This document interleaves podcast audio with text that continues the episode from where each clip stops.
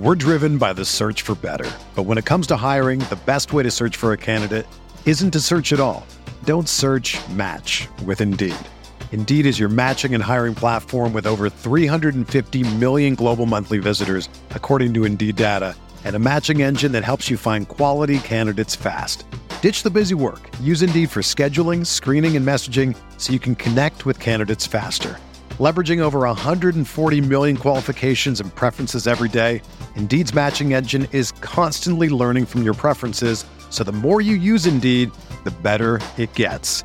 Join more than 3.5 million businesses worldwide that use Indeed to hire great talent fast. And listeners of this show will get a $75 sponsored job credit to get your jobs more visibility at Indeed.com slash BlueWire.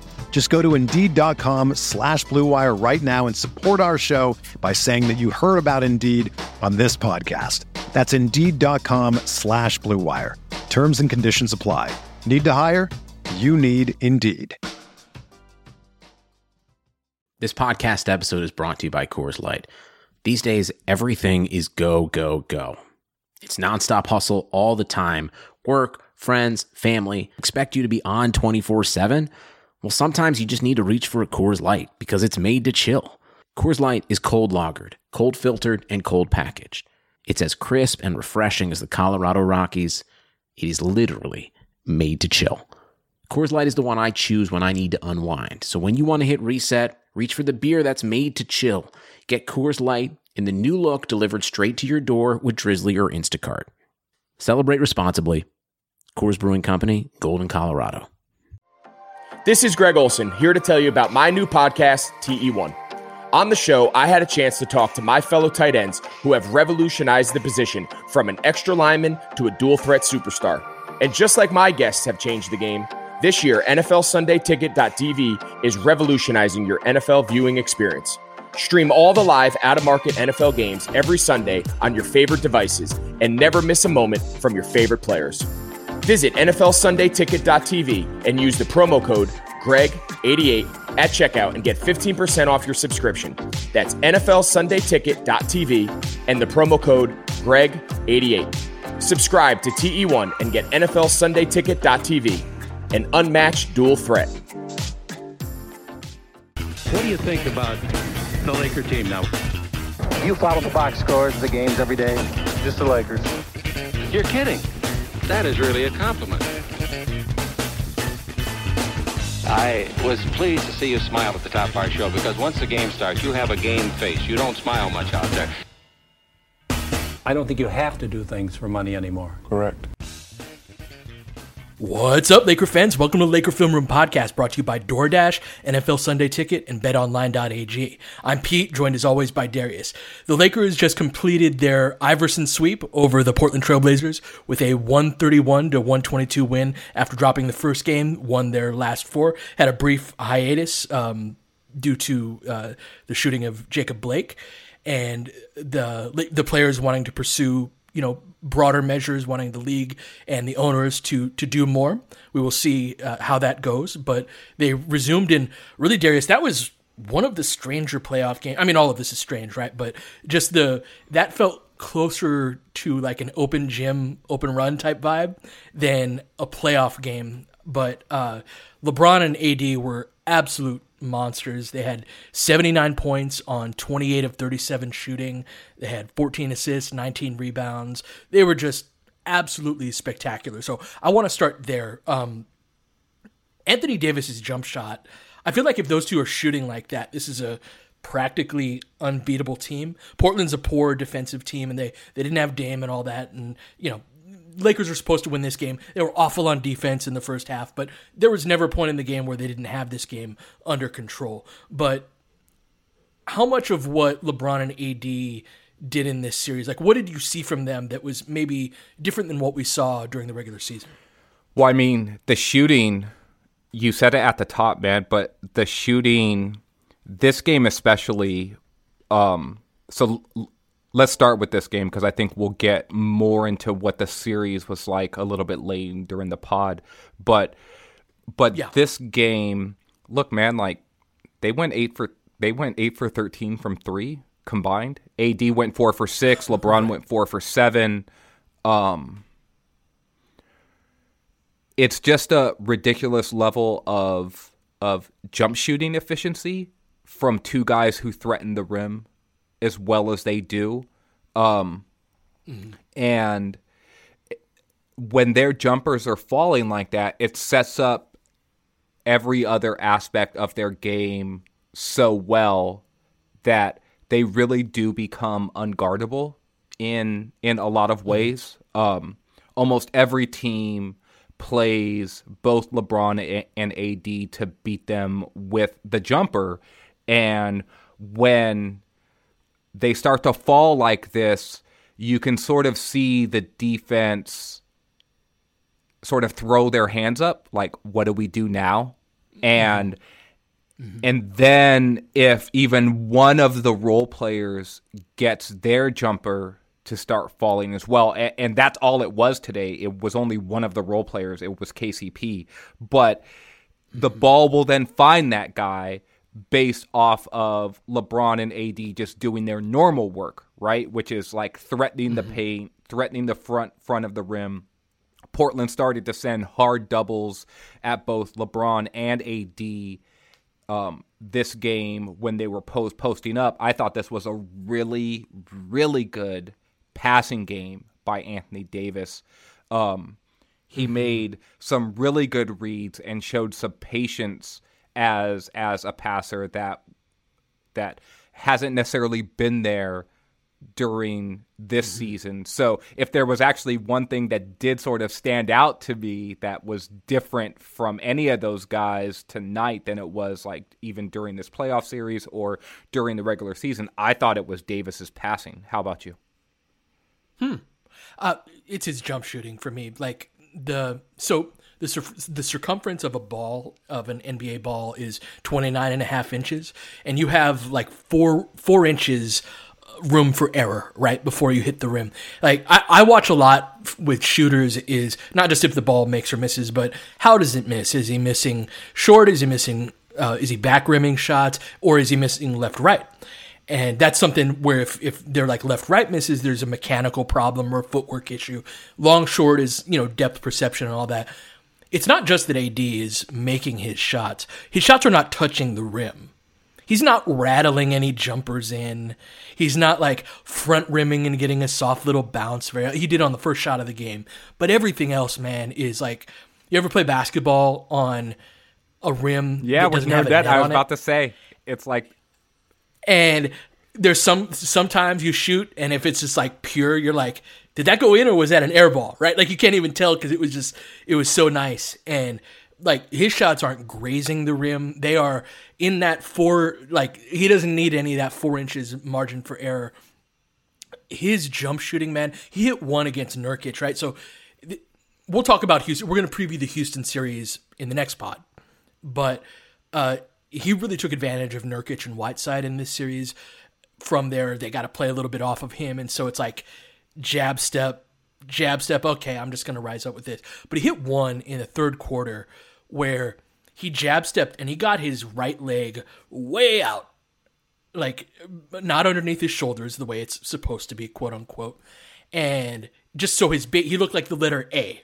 You know, his legs were were splayed and he just it was just wet just like he his his I mean it's not sustainable, right? He's not going to be facing first off the attempts. He's not going. There's nobody on Houston that is going to have to play two feet off of him. That like his advantages against Houston will be different.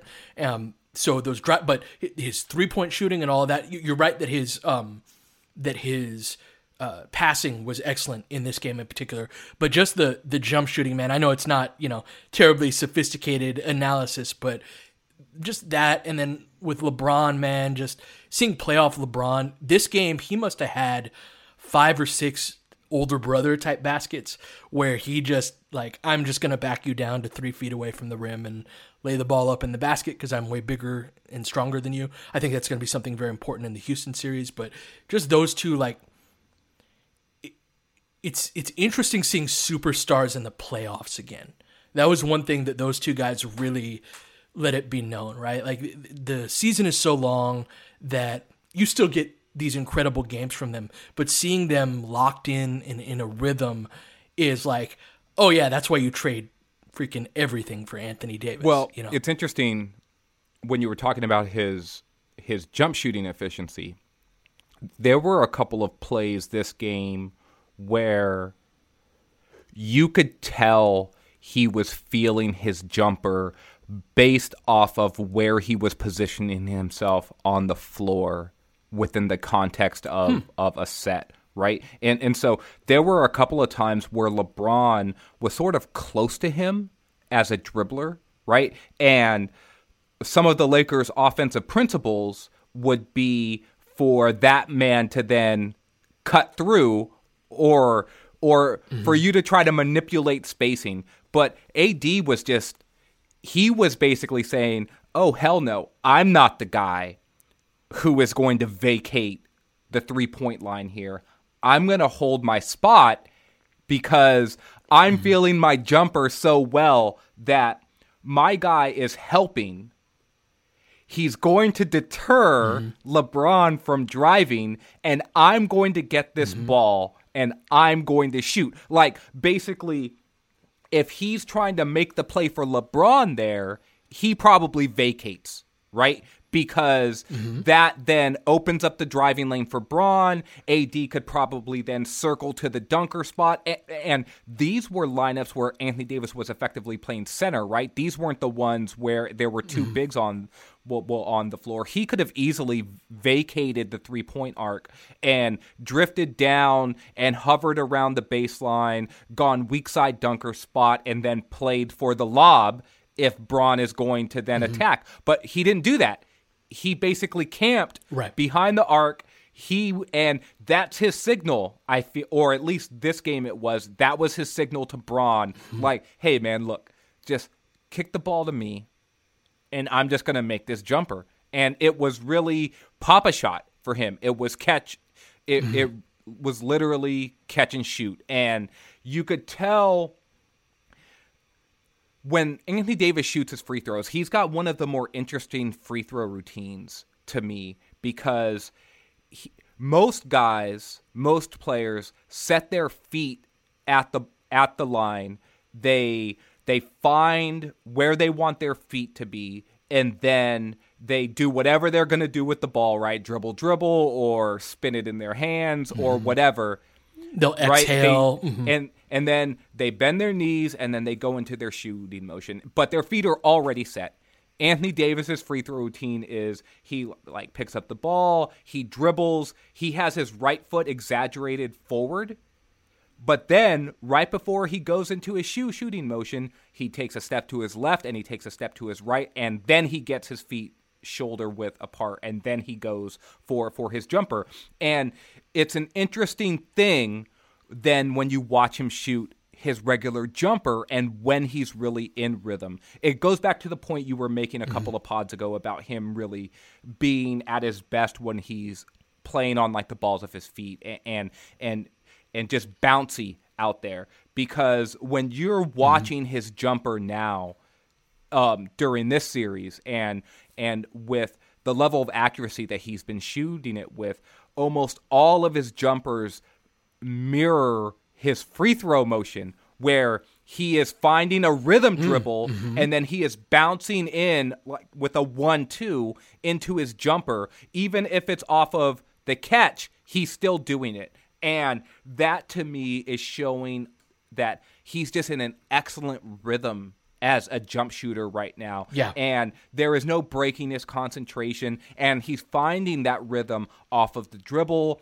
off of jab steps, just like you said. He is he is ripped through jabs like he's jab step, ripped through dribble, spin, Yeah. step, Step back. back, yeah. And all of it though is all still pitter patter, one, two, perfectly on balance and going in to his On jumper. balance. And That's it. It's it's it's just beautiful to watch, man. Like he's he's so graceful. He's such a graceful player that uh, when he's when he's in his bag and when he's bouncing around like that, I feel like like that's the best version of him, right? It's the if he's stagnant or like shooting out of a face up in the post, maybe that's not the same thing. But if he's dribbled a couple of times and, you know, like you said, that jab step, step back, side step, all of that, if he's bouncing around, that's usually when he's going to be making his shots. Now, the the next series will likely be uh, a different challenge for him from a jump shooting perspective. But just this was just a spectacular display tonight. So we're gonna take a quick break. Uh, that that was a game that again was kind of a again closer to an open gym type of environment. Well, uh, their defense it was the worst defense of the series. Let Go me ahead. say this too, like the circumstances of the layoff, right, and everyone sort of being mentally trying to gear back up to play an actual basketball game, right? Mm-hmm. Um, and and the specific circumstances around why the last game was not played and the goals of the player sort of off the court and what they were working towards. That's a mental thing that mm-hmm. they need to get r- back into the right headspace in order to go compete at a high level. When you add that then to the circumstances of this series, right, where the Lakers have won three straight games, the Blazers were without Damian Lillard, right, who is an all NBA level player and Portland's best player. There was a bit of funky sort of energy to start that game and and just some real lack mm-hmm. of focus from the Lakers side. And you can attribute that to whatever you want to attribute it to, but they were not sharp. They were not engaged defensively and even offensively they were turning the ball over some. They weren't hunting mismatches very much at all, especially in that second quarter when when Anthony Davis was being guarded by Carmelo Anthony for like that that long stretch to start the second quarter when yeah. Bron wasn't in the game and the Lakers were running a bunch of like pick and roll and random stuff and like swinging the ball to KCP and he's taking step back threes and, and there just wasn't a lot of hey remember this is a playoff game vibe to it. That's that's something that I talk about this a lot with regards to defense, but basketball is such a focus centric sport, right? Where if you're if you're at 90%, especially against a team even without Dame, like Portland can score. Portland's got a great offense. Like they got guys who can get buckets all over the court. And if you don't have if you don't have your act together, uh, if you don't have that focus where everybody's really locked in and paying attention, you're going to give up a lot of points. Even if your focus is like okay in against a team like that in the playoffs and all of that. Um, th- that it's it, it, reminded me a little bit of the beginning of yeah. the seeding games, um, and totally understandable. Like you said, the reasons for the the layoff and just going from playoff basketball to the like the meeting they had, the boycott that, that the Bucks started, that the rest of the league joined in on, to figuring out how do we want to proceed, what do we want to achieve out of this, how do we want to go about achieving it, and then going back to the mindset of playoff basketball, uh, it has to be very difficult. And then there's you know their best player, the guy who you've game planned for for the first four games is is gone but they can still score. Um, there were a lot of reasons for that game to go the way that it did, but ultimately, um, yeah, Lakers win four one. Let me say uh, too one last thing. When it was time to close them out, they did it, and.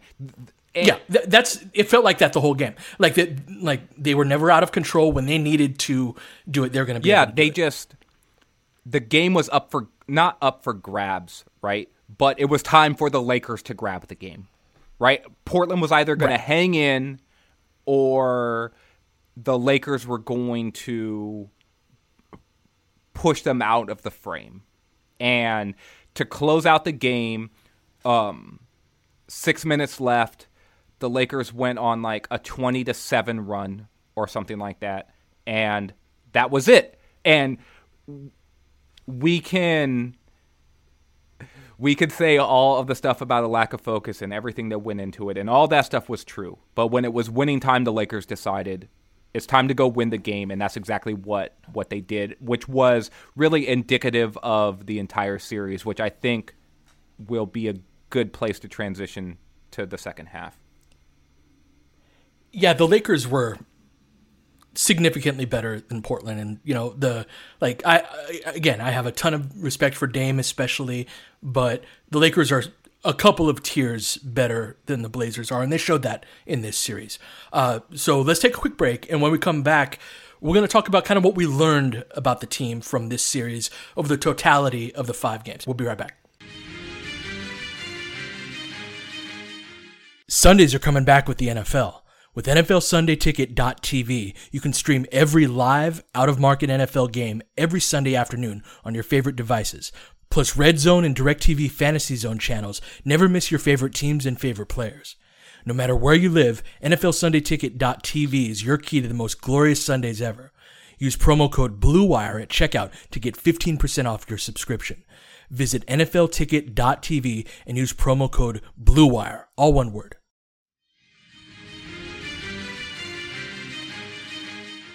So, Darius, one thing about this series, in a lot of ways, I think the Blazers were a great first round opponent for us to have for two reasons. They're they have a star. They have a superstar on offense in Damian Lillard on the perimeter in a place where we're missing Avery Bradley, Rondo's been out.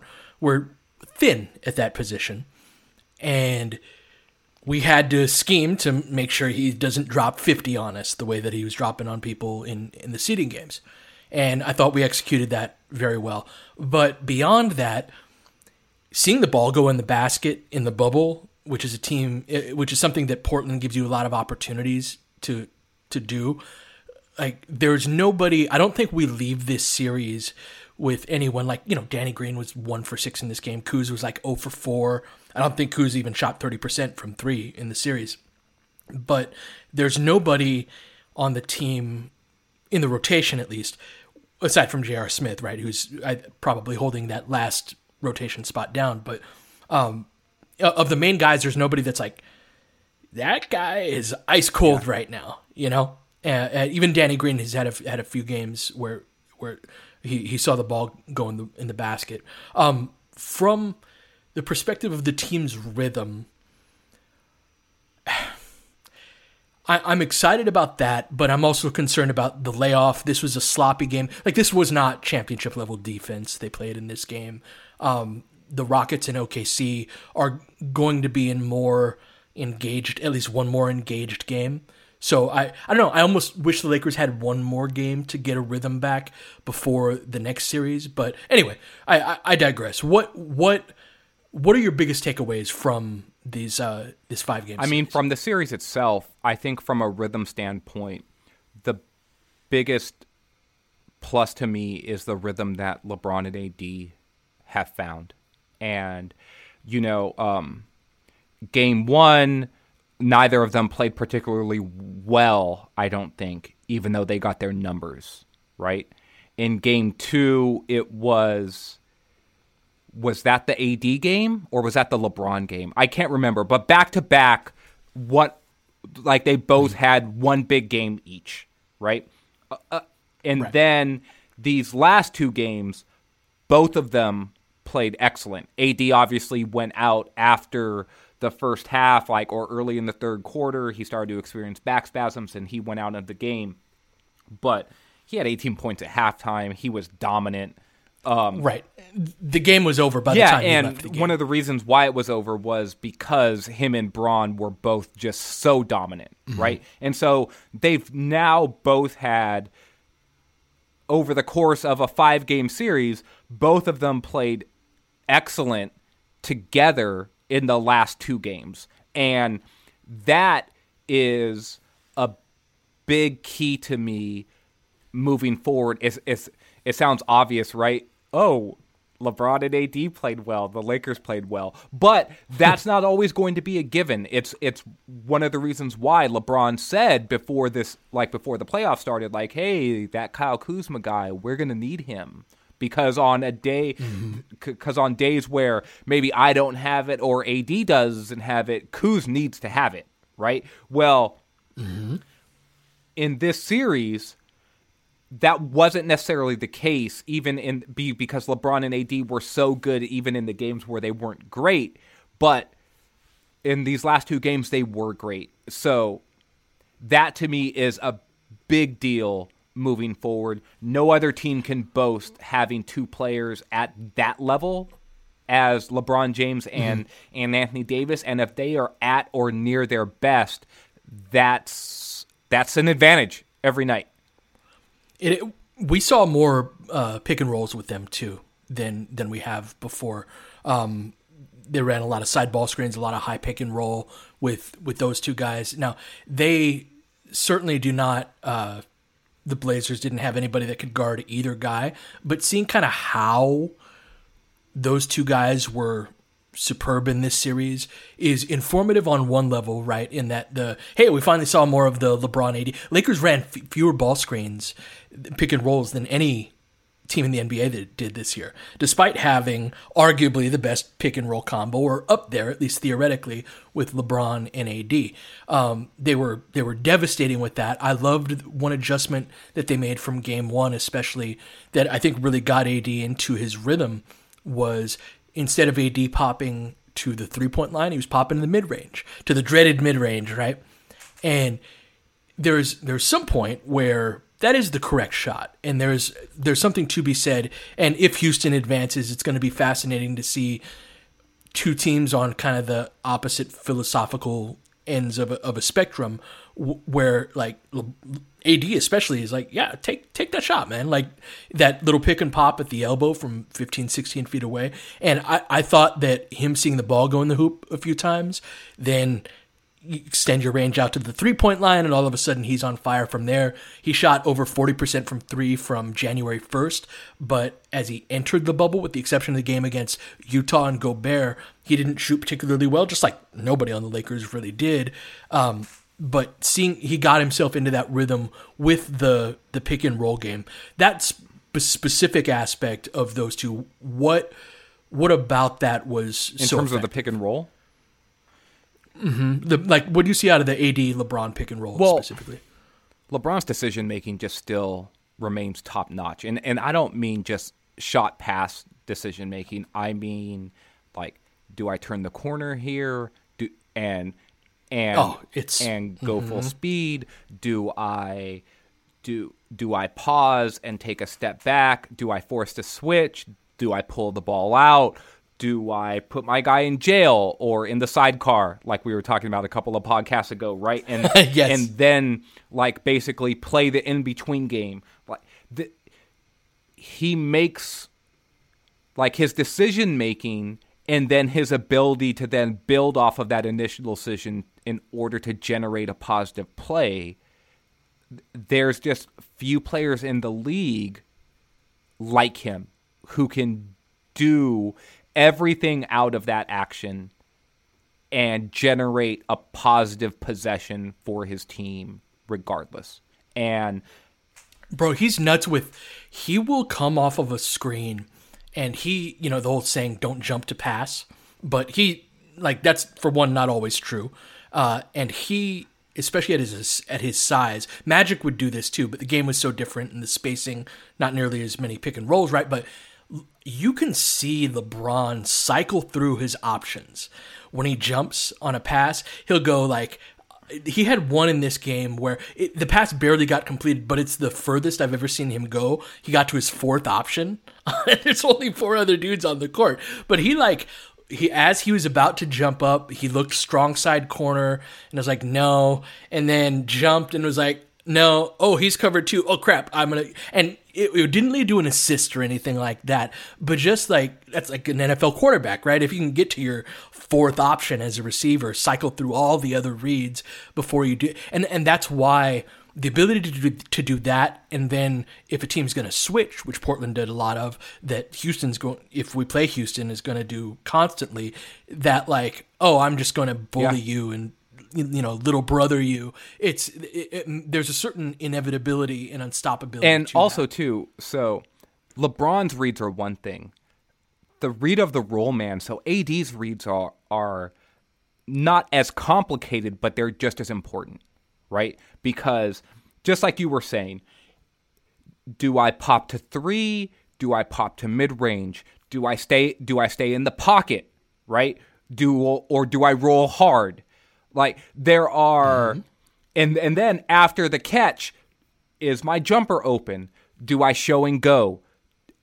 Like, do I when if I catch the ball in the short roll, am I looking pass first or is there a lane? Right? So there are a bunch of different read combinations that as the roll man you have to be engaged in and and locked into as well. And I thought as a roller, AD was consistently making the right decision again and again and again as well. Great point. Right? And, and and so the chemistry between those well well those two if and it's like it's like when you call an option route in like football, right? Between the quarterback and the wide receiver.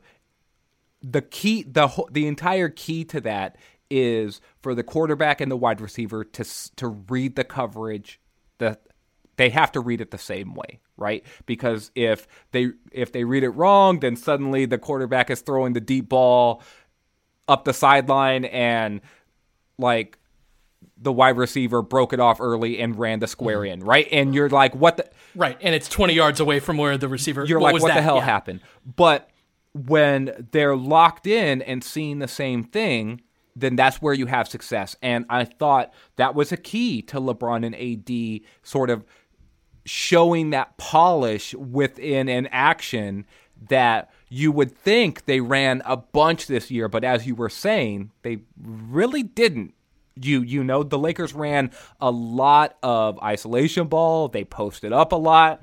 Even when they did run pick and roll, it was us- they would force switches a lot of time, and then AD would clear out, or maybe he'd he'd catch the ball and it was really delayed, and now he's got a smaller guy on him, like at the elbow. So there was a lot of stuff that would come out of that, but not necessarily within like bang bang the way that it was this series. So I thought within the context of that specific play, the rhythm that they established within that was very important. One guy I want to ask you about, though, within the context of this series and what you not like not only what you thought about this well about his play this series but more about just where he's at now and then going forward into the next round uh, whoever the opponent opponent is talk to me some about KCP because you know over the course of this series I thought he was the Lakers third best player Yes, he he was. well Now, at least offense I mean, well offensively offensively, offensively, I agree. Yes, uh, he's a resilient dude, man. He showed that to us over the course of, of this season, right? He was uh, the you know he's somebody Lakers Lakers Twitter we, we went after him, right? It was and and deservedly so. He was very frustrating and and he was not making a shot. But this is a this is the type of town and the type of team that it can be like going over 9 the way that he did in that first game. This can be a very Danny Green had a really interesting point about this about uh he's talking about Paul George and really relating to Paul George of their only connection to the outside world in a lot of ways is through social media. And when you're missing shots and they're killing you on social media, that's probably not a great feeling in this particular circumstance where y'all can't go anywhere, right? You don't have your family next to you. The there's just so little comforts of home, and then your one tie to the outside world is just killing you because you're not making shots. And KCP, it was almost this microcosm of the season in that he didn't shoot well during the bubble, and he struggled, you know, 0 for 9 in that first game, and turned it around very quickly. And I, I think that sort of this is KCP's first playoffs games, right? I mean, maybe he made it once in Detroit. I'm sorry, I'd have to look that up, but he just certainly hasn't gotten beyond the first round and hasn't had this important of a role. And that ability to just shake it off and just do what you do and trust yourself and and all of that, like his it was very veteran right like very right so like no hesitation on threes. Like he even took somewhere I'm like, hey, calm down a little bit, right? But but that's what you want. Like we need a guy who can he got up nine threes in this game. It's not just that he made four of them, right, which is great to go four for nine, but to get up nine threes takes a certain amount of I'm gonna catch it and I'm gonna let it go because in the playoffs you're gonna get better closeouts. Now that's gonna get more difficult when the defenders go from six two six three Gary Trent Jr. to Robert Covington to Ben McLemore to just these bigger guys that we'll see how he does under those circumstances. But just the absolutely no hesitation at all. I, I think we absolutely need him to continue to just let he it fly. was he was just really good as a you you know when I say a veteran guy, there is a there is a steadiness and calmness that like Danny Green plays with even when he's not making shots Mm-hmm. that that is just just makes you feel like he knows what he's doing. Mm-hmm. This is a, if if I can jump in real quick, the pairing with Danny Green is especially interesting because KCP is fast and he plays really hard, but he's there's a certain heat to him. There's a certain thrust, as Yeah. Rob Pelinka would say, that Danny Green does not have. Danny Green doesn't have that top gear, and so like two kind of like it's it's great that Danny plays that way, and and that that has value. But I I think you need to have a guy next to him that has some thrust, the way that Yeah, that's does. why it you you know it's interesting be, because Bradley doesn't necessarily play with that same pace that like KCP plays plays with. Mm-hmm. He's probably in between Danny Green and Yeah. And KCP, and then a guy like Caruso is probably in between KCP and Avery Bradley, right? So he skews more towards KCP's end KCP, as well, right? Which is one of the reasons why I think Caruso's a good fit next to Danny Green as well, because Caruso will fly all over the court as well, especially defensively. But the way that KCP played this game was in a weird way confidence inspiring even when I wasn't sure if his shot was going to go in or not, right? And and and, and he's he just played with a level of I'm going to get after it and I'm going to make the right play. There was never a lack of confidence, right? And, and so even in that first game, Yes. he went 0 for 9, right? But he still got up nine shots. Like, right? Mm-hmm. Like he could have easily gone 0 for mm-hmm. 3 and been like, "Oh, okay, well, next time the ball comes comes to me, I'm looking to swing it." Right? But instead he was still Right. attacking closeouts. He was still doing the things that you need him to do.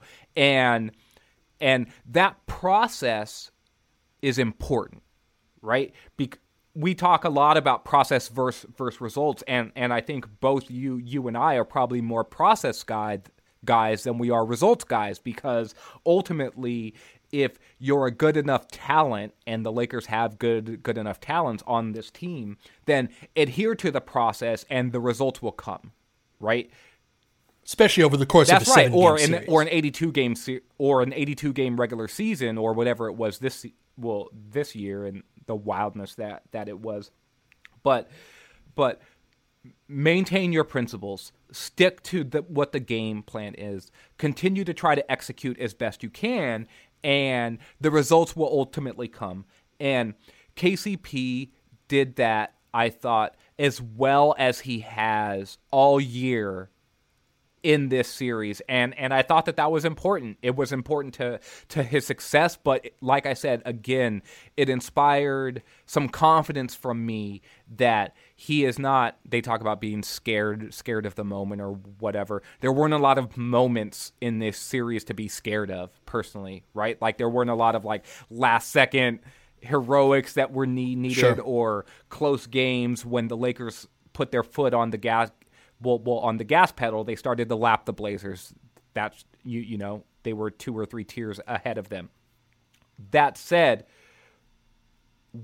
when he was like when he was dialed in and when he was getting after it i just felt like ah yes that's what that's what they need from you right? Shoot like he shot when he was open. When the closeout came he would attack the closeout. He made the right decisions more times than not and That's a wild thing to say, honestly, about KCP, considering where we were with him, probably like even as late as like going into this past offseason right? Like when he was going to be re-signed. Yeah. When one of the things that I think we were all concerned about with him was just like, we don't know if he's going to make the play that he's supposed to make. And this series, consistently, I thought that he did the right things. This was a good transition series in that, like, it, obviously a playoff series, but going up against a fairly poor defense. Now, fairly poor defense playing at playoff intensity for at least most of the series. Um, but uh, we saw him like there are going to be times where he's not going to make the right play, and there were times in this series where where he didn't. Uh, Houston will probably force if if we play Houston, uh, will probably force more of those moments. But I took away more the he's not afraid of the moment, and like there was one, he had this great attack of the closeout, and he drove baseline and then just biffed the layup the left at the end of it. But like the whole thing, the mm-hmm, yeah, the whole like shot fake, rip through, drive baseline, and he, and he missed it. But it was it was uh like confident play. There was no hesitation, and everything happened so fast in the playoffs that you have to do everything right. There can't be that split second of like, oh, do I do I attack it? Do I shoot it? Anything like that. And so I, there were a lot of moments like that that were encouraging. He was also the point of attack defender on Dame amongst the starters. Uh, for most of the game, Caruso drew the assignment, and I thought did very well against Lillard. But I'm curious to hear your takeaways from this series on the defensive end of the floor. That is the place where Portland is an elite team, and with game five as the exception, as a game where, you know, we played kind of open gym defense. It was 68 to 68 at halftime. Um, in a game where we kind of knew we had it under control when we needed to, to have it. But with the exception of this game, I thought we defended extraordinarily well. What were your takeaways from how we played defense I mean, in this series?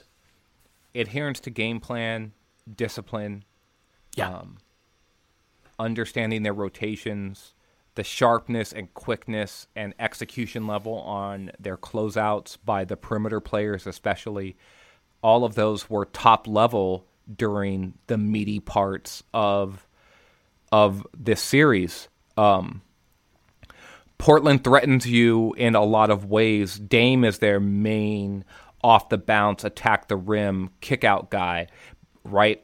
Um, and Houston's going to do a lot more of that with more guys from more positions on the floor should the Lakers see them next round. Um, so that'll be a different type of test than what Portland offered, right? But from a schematic standpoint and what Portland tries to do to you defensively through through player and ball movement combined, right? And screen setting and player positioning. That's why they're such a good offense, right? And then it's driven by two really dynamic scoring guards, and they can get you moving both north, south, and east, west. I think Portland does a really good job of of using the most like surface area of the court in the half court they're really good at that, right? Like them, mm. I think mm-hmm. Utah is like that as well. Um, I think, um, and and who's another team that's like that? I think Boston can be like that as well, right? Yeah. Like really side to side ball movement teams, and Portland does that really well. And I and I think that what the Lakers showed was a that they're well coached defensively and that B, and this is what we talked about a few pods ago, but B, that being well coached, they're also very good at at taking that game plan and then executing it.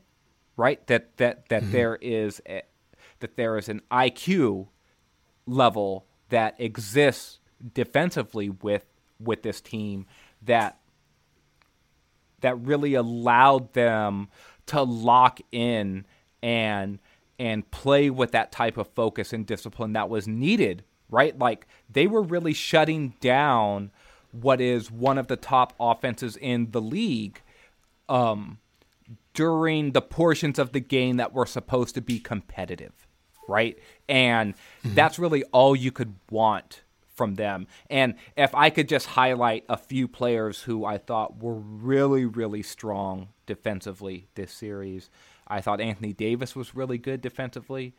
I thought Alex Caruso was excellent defensively. I thought Danny Green was really good defensively this series. Yes. Right?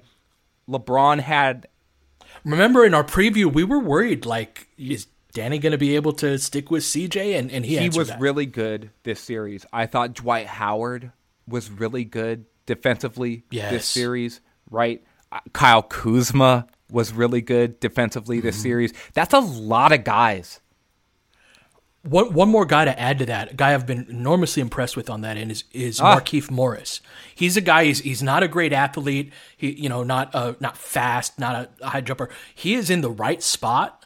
Like every defensive rotation, so I just wanted to throw his name in there. That's a lot of guys. That's most of yeah, the, and of the and I thought LeBron too was was good as a back end rotator, which was super important when the Laker within the Lakers defensive scheme against Portland because of the way that they played to the level of the ball with their big man, right? And once Portland started to throw the pocket bounce pass, it was LeBron who was the one who was meeting who was mm-hmm. meeting the roll man like in between the dotted line and the nail and he was making Nurkic make reads at 10 feet out and either shoot that floater or force that pass. And, and he was there every, near basically 90% of the possessions. He was there exactly where he needed to be. It wasn't LeBron's, I feel like, his best, like, one on one, like, defensive game or series, right? Like, I think that should the Lakers end up playing, um, the Clippers, for example, or maybe the Milwaukee Bucks, right? That LeBron will will then need to to to raise his level or, or meet the challenge of what it's going to be to guard a guy like Kawhi or Paul George or Giannis, right? And who knows, he may even get a possession or two on James Harden, right? Uh, mm-hmm. Like should they play play the Rockets, but so I wouldn't say that this was LeBron's best defensive series, and, and, there were several Lakers who who I thought played a better defensive series than than he did, but but he was not a slouch. So so I just wanted to highlight what seems like now the freaking full team, right? Right in terms of individual defensive performances, well, but but that's that's how good they were this series. That's the thing is it, it was you mentioned the execution of the game plan, and the game plan, first and foremost, I thought was fantastic. The way that we contained without overcommitting to Dame, uh, the way that we had our guards sitting on his shoulder, uh, and our bigs showing at the level of the ball screen. Kind of, we said in our series preview, like you got to take away Damian Lillard's pull up jumper as much as you can. Like Dame was great still, right, in this series, but he we took away one of their biggest weapons. And the ex the first off the game planning but then like you said the execution of the game plan. We've got a lot of veterans. We've got a lot of guys that know exactly where to go uh, who to rotate to. There were very few moments where like two guys closed out to the corner shooter leaving the wing shooter wide open uh, in, in the moments that we were engaged at least. Uh, and then the speed on the perimeter. I, am just a lot more heartened by our perimeter yeah. defense. Like I thought we'd be good in this series, uh, but we were they, spectacular in this series when they stepped up, man. Like this was a challenge for these guards, right? Like if if if you're mm-hmm. naming off the best backcourts in the league, you're not going to get too far before you get to Dame and CJ, right?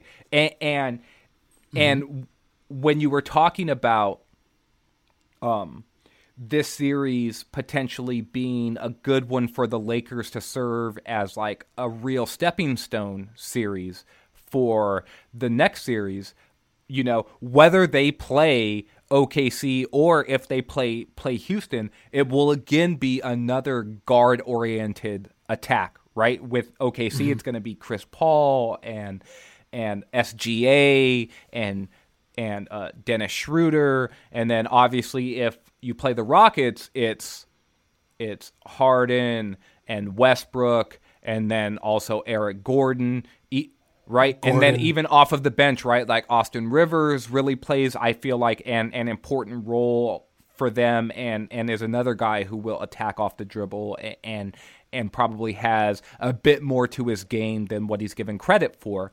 So in that way, I think the Lakers guards really did get a taste of all right, like this is the level you're going to have to try to meet defensively and you're going to have to play to a certain standard in order to compete with the level of talent that you're facing on the other side of the floor and they did it man. Like they met that challenge, mm-hmm. and it wasn't all them. They weren't playing in isolation the the entire time. The bigs were super important, and as Frank Vogel said, maybe even more important to their to yeah. their team defensive success than what the guards were at the point point of attack. But for the guards to be as good as they were this series, despite what Dame and CJ's individual numbers say, it was a game where or it was a series where I just thought like,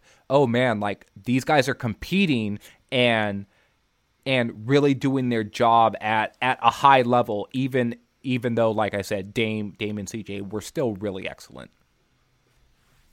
Yeah, it, their job was to execute the game plan, right? Like against I mentioned this in a previous pod, but the with elite players, it's not so much stay in front of them, but force them in one predetermined direction or another. And by sitting on their shoulders, as I've mentioned, Caruso was great at this. KCP was also good, not quite as good, but also very good at this.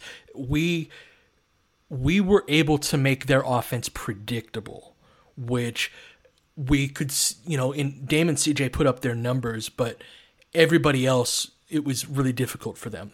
But part of the reason is because they had one and sometimes two traditional bigs on the floor. Nurkic can pick and pop and hit the three, but didn't shoot the ball particularly well in this series, and that's not really his game. He can play make out of the short roll a little bit, um, but they put Portland in a lot of those situations where like Nurkic on the short roll, like he's okay, but it's not Dame on a pull up, and the Lakers really forced their hand in and forced them toward what we wanted them to do.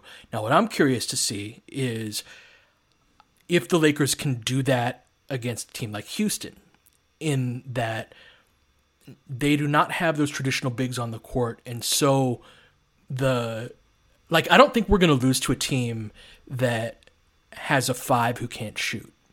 Yeah, you know what I mean. Like I think that's a, that's something that I don't think the talent because we're so big on the inside and we're so fast on our closeouts on the perimeter and all that. Just our rotations, like if we can, if we only have to guard four spots on the perimeter, uh, even if you got four other shooters, I, I just don't see. So like a, a, team like like OKC with Steven Adams, who's a, a wonderful player, um, I, I, think that really plays yeah. into our hands. But the execution of those shocking the ball, which is showing at the level of the ball screen with the defensive big coming up, but not trapping the ball handler. I thought that we showed, I, I think we're the best team in the league at that.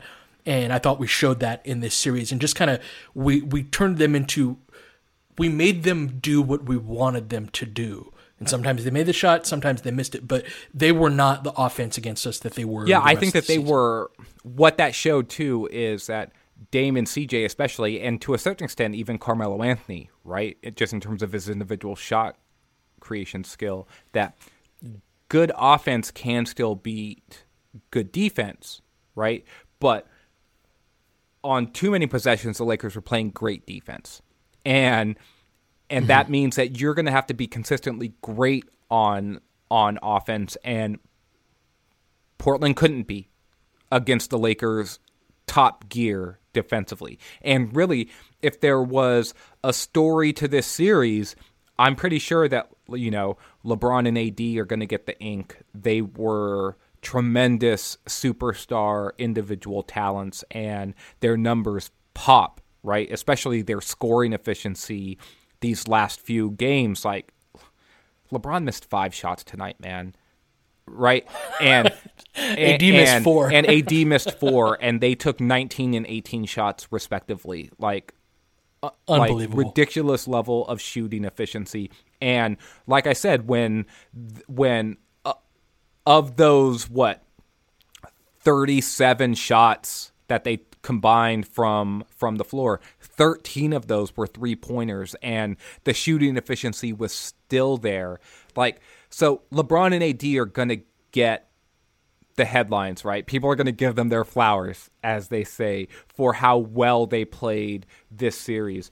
But if there was an underlying reason for why the Lakers won, it was their defense, man. It was their defense that mm. won them this series. That was a team effort defensively and some really, really strong individual performances within the construct of what they were doing as a team schematically that won them the day more often than not.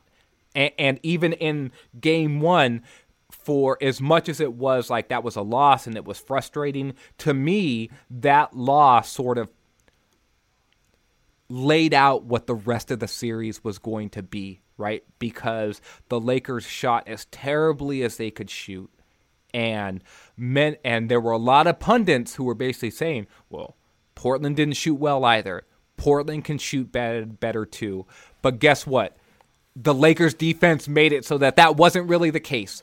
And right, Portland didn't shoot well for a reason. We no, didn't. No, that was and my dumbass was sitting arguing in my mentions on like on Twitter, right? Basically trying to make that that same exact point where I should have just stuffed it and saved it because it's not like that matters. But over the course of the rest of the series, that's what what it was. That Portland's game plan was we're we're going to have to try to to cut off anything LeBron and AD are doing and the role players are going to have to beat us. And in the first game, no one played well, well enough, and the Lakers lost by you know what whatever six or eight points. I I can't even remember the score now. The rest of the series, though, the Lakers had just enough role players step up, and then that does make the Stars' lives easier. And, and so as as the Lakers now advance and move on to the second round, that's still going to be the trend that's going to hold right? The Lakers role players are going to need to do enough. Against Portland, they did. They did it on both sides of the basketball. And look, man, for the first time since 2012, like the Lakers are second round bound, and and it was just a great a great way for them to advance. I think was how they did it. It wasn't shootout after shoot yeah. shootout. It was we defended and our star show showed up and we got enough role player contributions to keep the other team team honest.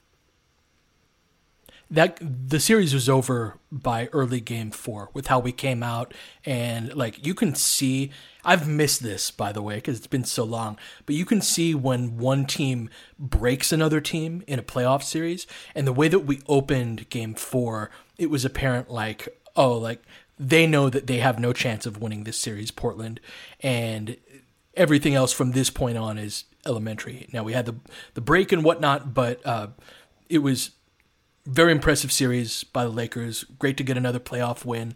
Um, we'll see. Uh, you know, Houston's up three two, so I'm probably going to devote about seventy five percent of my attention between now and the preview pod to them, uh, and and we'll see how their series wraps up on on Monday. Uh, and then we'll record probably Monday night for a Tuesday release uh, preview of the the following series. Unless it goes seven, right? If it goes seven, maybe we'll have to wait uh, a couple more nights. But uh, excited into the Western Conference semifinals. Lakers win the series four to one, and uh, we'll be back with that ser- series preview for the second round. But until then, you've been listening to Laker Film Room podcast. We will catch you guys next time. Haynes has got it in low to McHale. McHale wants to turn. He's double teamed. Just pass out of front, broken up by Worthy. Tip to Magic. Worthy dies on his belly. Magic scores. There's Magic got it. Magic fires. It's good. The Campbell in and out. The ball is tipped and it's saved. Three seconds left. Here's Van Exel. This is for the win. He got it.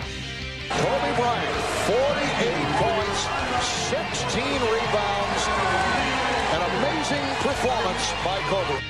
Shot with his eighth block shot that ties an NBA Finals record. A lot of Laker fans sticking around for this. You're seeing something that's very rare indeed. A Laker to get MVP chance right, in Boston. In Boston. Of all places. Are you kidding me? I know Red Auerbach is uh, rolling over. Kobe, hard to believe. Are you kidding me? Unreal. Are you kidding me? How strong was that? A triple on a fall away in the corner with a shot clock down. Lakers by three. Ryan spinning in the lane, back for Gasol. Pretty pass, and it's back to a three-point game. And the critical part was Pietrus jogging back, didn't bounce the floor. It's a two-for-one situation. Kobe Bryant picked up by Bell. There's the move. Two, one, miss it. Unbelievable. Bryant, yes. And that was a little tough to Alvin Gentry. Add insult to injury, Kobe. I mean, what a shot. I mean, you can't defend that. Are you kidding me?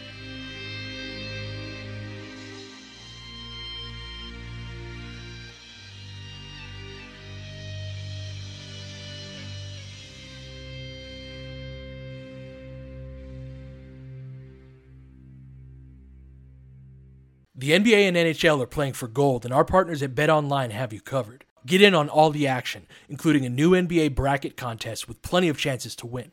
MLB season is pushing into fall, and there's no shortage of ways to bet with hundreds of odds, futures, and props. So take advantage of the return of sports, and remember, the casino never closes. Check it out all day and all night. Go to betonline.ag and use promo code BLUEWIRE to receive your welcome bonus. That's betonline.ag, promo code BLUEWIRE. BetOnline, your online sportsbook experts.